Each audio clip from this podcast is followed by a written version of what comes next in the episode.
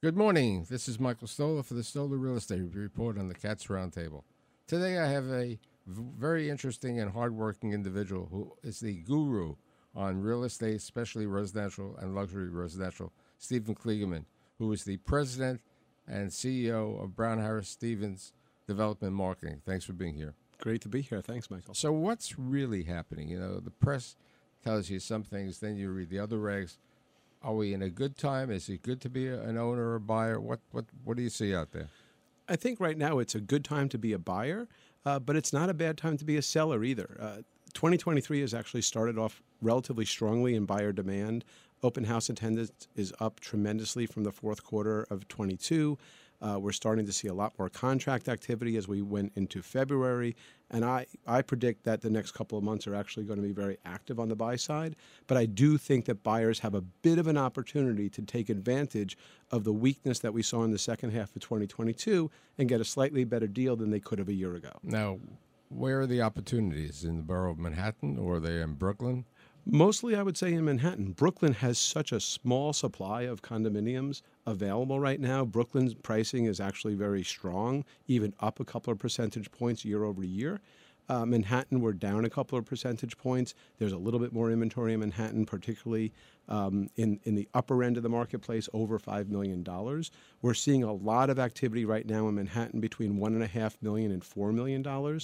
Uh, still a lot of uh, parents buying with their adult children, uh, and the foreign buyer, particularly the Chinese buyer, has come back very strong. So, where do we see uh, 2023 with regard to the regular market, the lower price? You, you're talking about the two to three million. What about something that's affordable to someone? Well, right now, affordability in Manhattan really falls between about a million and three million dollars. Uh, and that's, again, the most active area of the marketplace where supply is actually constraining quickly. So I think if someone's looking for a one bedroom or modest sized two bedroom or even potentially a small three bedroom in the one to three or three and a half million dollar range, I would be buying now because uh, in the second half of the year, I don't believe there's going to be much inventory at all. You know, we didn't have very many housing starts, obviously, during COVID or just post the, the 2020 to 2022 range.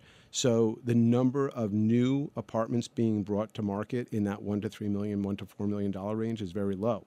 Uh, a lot of the development that's occurred throughout Manhattan over the last five years has actually been the upper end of the marketplace, where you know you're talking five million dollars and up, uh, twenty five hundred dollars a square foot and up, and and that's where there's some inventory building up but the medium size, the, the average size apartment, there's actually dwindling inventory. Now, what about the, the rental market? You were talking to me outside saying that uh, the rental market in Manhattan is as high as $90 a foot or even higher. Even higher. Uh, the, the rental market in Manhattan is trending to $100 a foot, actually. So, the for, rental. for- so for my audience, in layman's language, what does it mean, $90 a foot? You're looking at, you know, uh, studio apartments in the four thousand dollar and up range. One bedroom apartments at five or six thousand dollars a month. Two bedroom apartments between seven thousand and ten thousand dollars a month in Manhattan. Uh, Brooklyn is trending at seventy dollars a square foot, and in Brooklyn Heights, uh, Avery Hall has a project that is averaging over ninety dollars a square foot.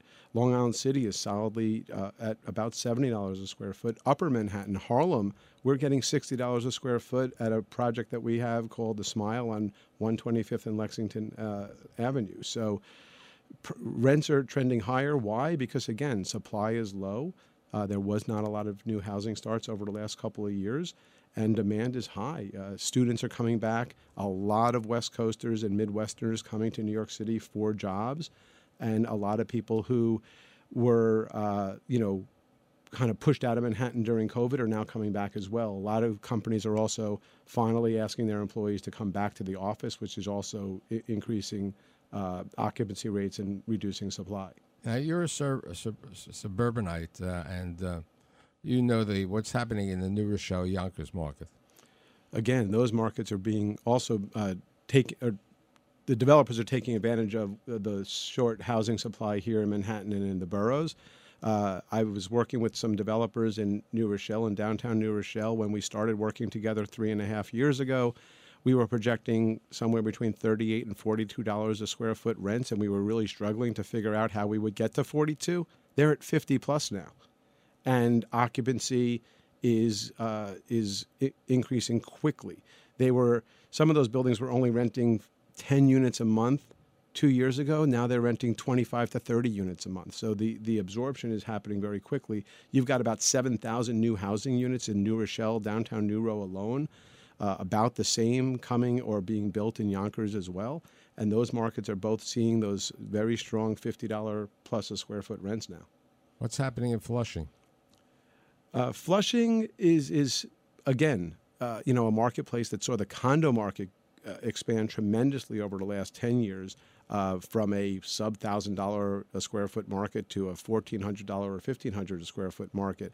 Uh, on the rental side, again, same thing. You know, very low supply, and again, you're looking at rents sixty dollars plus a square foot. But you you were saying to me that people aren't building today because you know they don't have an idea what's going to happen with 421A program. Yeah. So if if if a developer already didn't have a footing in the ground, uh, there's there's really no new development happening right now on the rental front because without a tax abatement, I don't know any developer that can make a rental project work, uh, and thus, you know, I think for the next three to five years, we're going to be in a housing shortage here in New York.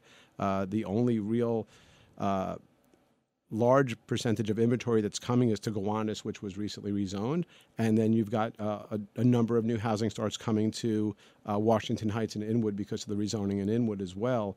Uh, and even there, you know, the developers in Inwood had originally projected, or they were hoping to project fifty dollars plus a square foot rents, and we were struggling to figure out how that would happen. But now, with where rents are the rest of the city, we think that they're they probably struck gold. What about Mott Haven?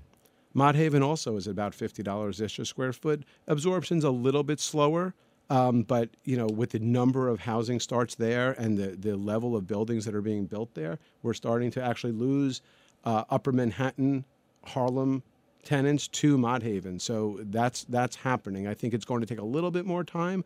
Uh, but it, it, it certainly is not going to back up. I just think it'll take a little bit longer to absorb. What about Coney Island? A couple of developments. Yeah, we don't do a lot of work out in Coney Island, but you know that area. I mean, you know, has seen a tremendous boom. You know, over the last 15 years, really, starting actually with the condo market. Um, you know, out out in that area, and I think Coney Island's another area. You know, east, e- eastern eastern Brooklyn is another area that has actually probably the most opportunity for development because there's more land available there. And you know, now with a lot more people working from home, I think that those opportunities are going to um, be more taken advantage of than they were in the past. When, you bring up people working from home, are you seeing more amenities in the buildings for the people who are working at home? yeah, just about like every, workspace and the Yeah. other amenities. yeah, just about every building that's being built right now is being built with some type of uh, you know WeWork type of uh, amenity space, and they're getting bigger and bigger. But you're also seeing apartments now being built with secondary spaces, home offices, so that and, and in the past that home office would be maybe you know you've got a, a friend who wants to stay with you and, and and they'll occupy that. Now that home office is actually being used as a home office uh, you know and we're building into those amenity spaces. It's not just the the workspace. It's the wi-fi capability to to uh, be able to manage the number of people that are working from that space at any one time, and it's all the other amenities. Now it's the coffee bar that goes with it, or it may be a cafe that goes with it because people are there all the time, not just coming in and out. So, what do you th- is is it a time to be a buyer or being a renter? What do you what do you, you know if somebody comes to you, should I buy or should I rent? Well, I, I'm I'm always a proponent of buying because uh, no offense to to my landlords out there, but if I'm going to pay a mortgage, why not pay my own mortgage and not pay my landlord's mortgage? Um, I also think just in time with the short number of new housing starts in the condo market, I do think we're going to see appreciation in the future. But if you're really looking at a short term situation, I don't know where I'm going to be two or three years from now. I would probably rent. But if I think I'm going to be someplace three, I would say five to seven years, I would be a buyer. And again, a lot of the buyers that we're seeing right now are are getting assistance from their parents, and a lot of that is wealth preservation uh, and diversity in their portfolio. you know, and a lot of those parents also think that one day maybe, you know, when their adult child moves on to their next place, maybe they'll occupy that unit either as a second home or, or a primary home as they downsize from the suburbs. You know, with regard to tenancy, what about the retail tenancy going into these buildings? What are you seeing? Well, you know, you still see a lot of the same, like a lot of the banks, a lot of the um, Coffee shops. the coffee shops, a lot of the you know CVS's and Duane Reades. Uh, I am a little bit concerned about retail in general in the city. Uh, you know, a lot of the retail space was eaten up by these CBD and, and, and marijuana stores, which now they're going to start cracking down on. So I am a little concerned that that crackdown, whether it's warranted or not, and I'm not going to get into that political conversation, but that, that, that crackdown is going to create some urban blight because all of a sudden you're going to have a lot of empty retail space in really beautiful neighborhoods. And we know what happens when retail space is empty. People tend to occupy the doorway, the foyer. They they spray graffiti. So I, I think the city, although it should obviously enforce the laws, should be really mindful of what that could have, what impact that can have on different neighborhoods as well. What about the west side? I know you have 200 Amsterdam. You had a large sale. Tell, tell me about We, that. we just had a large sale there, the 44th floor, for about $21 million. That was about $4,500 a square foot. The apartment has the most incredible views of the city, north, south, east, and west. Um, I tend to think that those views are even better than the views from the southern part of Central Park because you actually get to see the entire city. Uh, you know, uh, that buyer, it was a uh, second or third home for that buyer. They used to live on the Upper West Side. They moved out of New York. They came back to New York. They actually only wanted to live on Central Park West. Their broker convinced them to come over at 200 Amsterdam, and they were so impressed with the building that they actually decided to live on Amsterdam Avenue instead of Central Park. So, you know, my crystal apple, which I've always used, is shiny because it sounds like the residential rental market is strong. The condo market looks pretty good. And things are going to be positive for 2023. I think so. The rental market is certainly strong. The condo market has started off the year in a positive light. Uh, you know, I think the first six months of the year will be excellent uh, for uh, both landlords and both buyers and sellers. Frankly, I think the second half of the year we still have to see how how that crystal ball looks because you know there is conversation still about interest rates rising. So I think again, if a buyer wants to get into the marketplace, now is the time because rates might go up in the second half of the year. So I'd like to thank you for being here today. Thanks again. My pleasure, Michael. Thank you.